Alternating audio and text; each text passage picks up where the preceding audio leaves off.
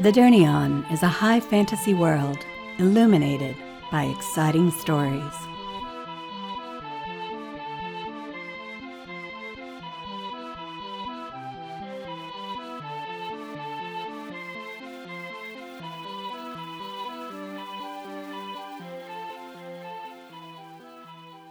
Author's note to the podcast audience. Today's episode is the first in a pair of short releases that will make up a chapter in the final audiobook. Early in the day that followed Kylon's meeting with Talmo, three linguistics dwelt within the establishment within a stone walled office. One was the Master Mysterion Grifram, another was Speaker Mandius, official mage of the Red Fortress, finally, Sid Naristron. Sid was a brightly red haired head proctor of students. He was recently elected to his leadership role and himself not much older than the protos he oversaw. They three attempted to locate Kylon. They had dispatched agents throughout the fortress, sub-proctors and assistants to sub-proctors, who sought either Kylon or his friend Joram. The latter might be able to tell them where their prime quarry was.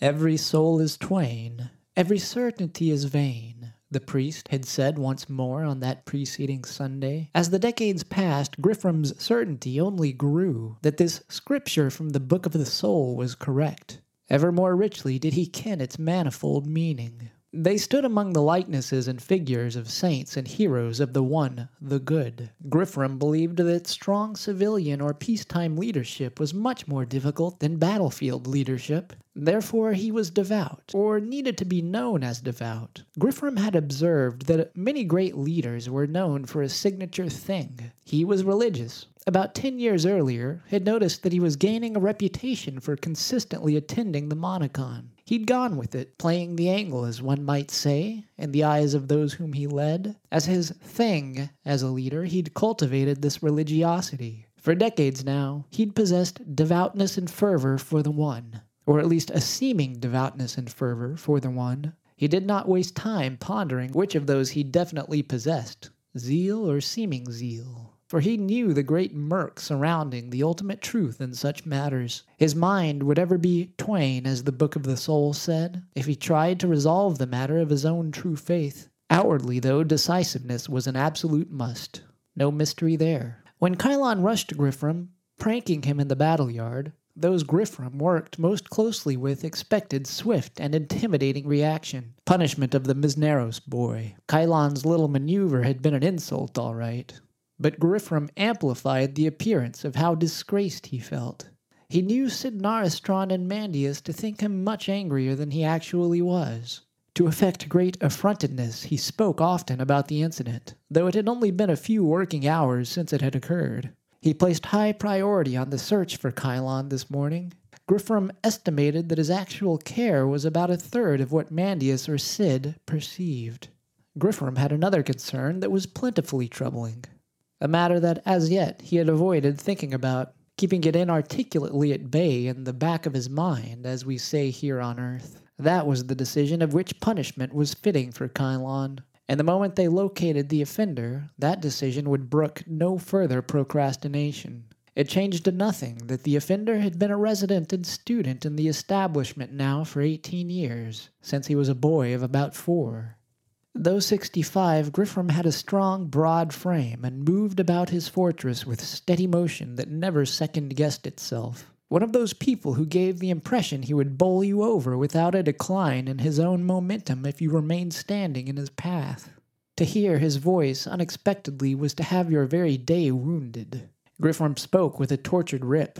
The gravel, the flapping deformity in his utterances was said to come from scarring along his esophagus. He had breathed in dragon fire 43 years earlier at the skirmish in Tark, when Androvnans and the Plains people had unified to repel Kligriot, Orc bullish chieftain. He had been unable to speak for six years after, yet muted, had maintained his rank as commander. He had even risen rapidly after that six years of silence to what would be his final rank, that of Narcotic General. He was yet the most celebrated Androvnan warrior, even among his younger counterparts. He always placed within the top three in the kingdom wide tournaments in melee combat, the specialization of the Red Mysterion Equies. From time to time in those tourneys, spectators witnessed from Grifram some impossibly fast and intricate maneuver. He knew rumor construed such maneuvers flashes of the Novacanth. The Novacanth, legend held, was a set of secret tactics handed down from each master Mysterion to the next, generation after generation. Though Grifram knew the fact of the matter, their existence was nowhere written of authoritatively. On balance, the most rational minds doubted the Novacanth's reality. Those who believed said that if this occult heritage really did exist, the moves were for blunt and bladed weapons and were to be shared out to the 499 Mysterions only at extremity of emergency. The darkest aspect of the Novacanth was what it required after the state of emergency subsided, for thereupon all recipients of the secret must be killed, not to include, of course, the prime keeper of the Novacanth, usually the Master Mysterion himself or herself. None of Grifram's human inferiors or superiors in Androvna had been alive for any of the war against evil, but they said Grifram bore the steely and different aura of warriors from that age, more so even than did King Tragnos, 15th Breltic, who currently sat the Androvnan throne. Grifram had not been in the evil war, he'd fought in the Targ skirmishes, three decades of Klangort restlessness, in which he'd seen plenty of the dream horror pastiche that was Durnian War. The Blue Orcs, exiled, were attempting to expand their tiny home nation of Blig back in those days. Grifram realized he might well rise to the status of a legend in his own lifetime if he wasn't that already. But even legends such as he faced workaday travails. Grifram's chamber in the establishment, which served as study, meeting room, and most of his daily dwelling space, was a room roughly as long as a royal trireme. It was hung with saints, the furnishings therein rather Spartan otherwise. The paintings were of elves, humans, dwarves, even a couple of Danaan figures, those who loomed large in the ascent of the almighty religious entity called the One, the Good. They'd sent out their sortie of assistants. They had only just begun the search for Joram, whereas an hour's long search had failed to yield Kylon. It was easy to imagine the latter proto hiding out somewhere, determined in his evasion. When they did discover Joram, which was more likely, they planned to strongly suggest that he reveal Kylon's whereabouts. The elected course was that proposed somewhat accidentally by Sidnaristron.